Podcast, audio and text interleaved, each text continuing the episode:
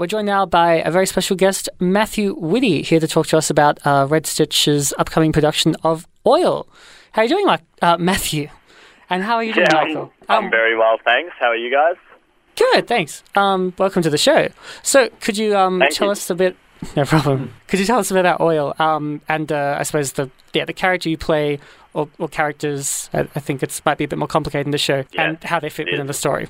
Oil is this beautiful, epic piece that kind of follows the age of oil, which is kind of what we're living in now. Um, You know, if you think about, like, the Iron Age or the Bronze Age, mm. and this is kind of the Oil Age. Um, yeah. And it follows this amazing mother-daughter relationship through five distinct time periods. Yeah, so it starts off in, like, eighteen ninety in Cornwall, in England. Mm-hmm. Then it moves to nineteen oh eight Persia, then nineteen seventy London, and then two more that I won't give away. I'll leave a little bit to, to mystery. Um, nice. Yeah. Yeah, it's this beautiful, rich piece that yeah, uses that mother-daughter relationship to look at how uh, oil has kind of influenced the world, really, and how it's controlled the world as well, yeah, throughout time. Uh, so, Matthew, I was just wondering, being part of a large ensemble for Oil, yeah. uh, for you totally. as an actor, did that create more or less pressure? I think no more or no less, actually, because the the pressure is on the actor or... or the writer to do their part or their job um, to the best of their ability to communicate the story. So, like, I'm in two... There are five long-form scenes, and I'm only in the first two. So after the first two, I get to sit backstage for two hours. But the pressure for me to do that uh, first sort of hour of the show, you know, and to do it justice, is just as big as it is for anyone else in the show, really. Fair enough. Um, so, yeah. for your uh, character in, in the show, yeah.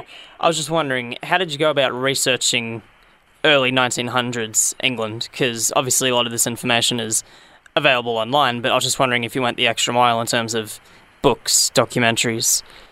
Yeah, no, we did. We had books, we had documentaries, um... I, I did do most of my research online. Uh, so I play a British officer in nineteen oh eight in Persia, um, which is a very specific um, time period. It's when Britain went over to Persia and basically started taking their oil, um, but under the guise of a private business, which later on in time became B P, British Petroleum. So it was a real learning curve historically, because I didn't know that B P started as a private company in, in what is now Iran uh, as a way of getting their oil. So it's pretty it's fascinating to find all that out and, and to look at what it was like to be a man in that time doing that, which is a pretty morally murky thing to be doing, to put it lightly. Yeah, that's fair enough. I was also wondering, just in terms of uh, dramatic research, uh, yes. the the narrative of Oil kind of hops through the decades, as you were saying earlier, and yep. you know there are movies like Once Upon a Time in America uh, that also yep. kind of cover a long span of time. I was just wondering if the kind of creators of the show instructed you to uh, watch films like that in, for research. Yeah, I mean uh, the. Our director, Ella Caldwell, was amazing and brought a whole lot of research material to us, so documentary series, um, books as well. There's an amazing book called The Prize, which is about oil and its rise in, in kind of power. Um, so, yeah, reading that, watching the documentary that's based off that as well, but also looking at films like uh, There Will Be Blood, for instance, yes. which is about oil. So, yeah, as an actor, you want to... You want to be as engaged in the world as possible.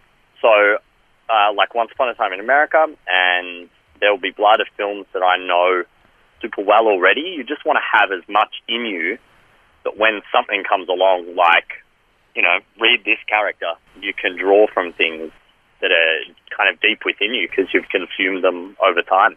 Mm. So you talked about... Um I can't remember exactly what you said, but I, I guess like the, the morally shady things that um, the character you play uh, sort of engages with. Um, so yeah. how do you sort of I guess, like, get inside his head, like, you know, play him. Um, yeah. Yeah, yeah. How how do you sort of, I guess, like, yeah, play him in a way that sort of that doesn't or... judge him as such? Yeah, or, that's right. Yeah. Uh, how do you empathize with someone like that? Yep. Yeah, you have to. You mm. simply have to. So um, there's a, I think Alan Rickman quote is that if you judge the character, you can't play it.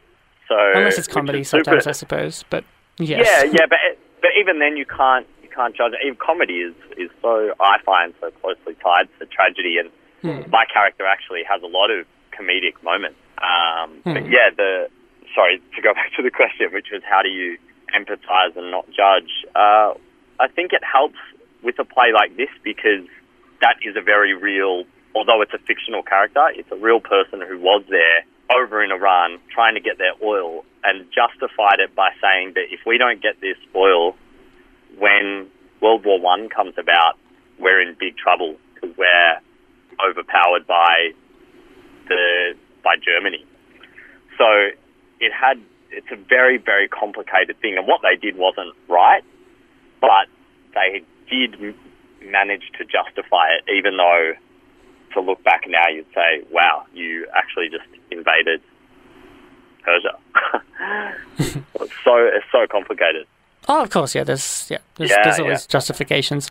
Um, don't have to be that's good, right, but that's right. But yeah, you just just has to be one. So, could you tell us a yeah. bit about uh, Red Stitch in general and how you first um, got involved with them? Yeah, yeah. Um, so I've I've been super lucky actually. This is my fifth show with Red Stitch. When I graduated drama school in twenty twelve, which is a long, long, long, long time ago now, um, I was lucky enough to be given the graduate ensemble member position, which they give to one actor who's graduated from, or two actors sometimes, who've graduated from an acting school that basically they're in touch with. Um, so yeah, I, I was given that position, which meant I was an ensemble member for the year of twenty thirteen.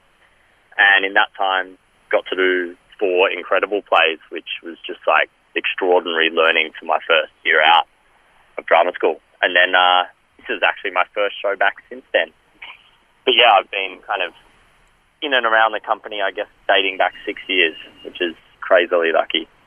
How would you sort of compare the um, like the, the role you have in, in Oil um, with the role that you had in the, the first production you did with them? Extremely different. The first, the first production I did was set in a swimming pool, and it was four men in Speedos battling over who would get to try and woo Homer, as in Homer's Odysseys, sorry, Ulysses' wife. So it was this like bizarre Irish lyric weird piece that was kind of amazing. Um, right. In that I played this like sensitive kind of poet character, which is pretty different to the um, representation, the kind of the worst representation of colonialism that I play and depression that I play in this play. Hmm, yeah, definitely. Um, yeah. yeah. So, uh, thanks so much for joining us today, Matthew. Um, were there any last That's, things you wanted to say? Yeah. Um, any last things you wanted to say about Oil? Um, Red Stitch? No, yeah, beyond the fact that it's a fantastic piece. Um, hmm. Yeah, and we're having an amazing time doing it. Yeah. When and where can uh, attendees see the show? Yeah, so it's at Red Stitch's new space, right, which is at twenty-seven A Cromwell Road, South Yarra. Yeah, you can see it from Wednesday to Sunday night. Uh, six thirty starts on Wednesday and Sunday, and eight p.m. starts on Thursday, Friday, Saturday. Great. Until um, the fifteenth of December. That's it, yeah. Yeah, it's running for just under a month from now. Terrific. Well, thank you for your time, Matthew. Fantastic. Thanks so much, guys.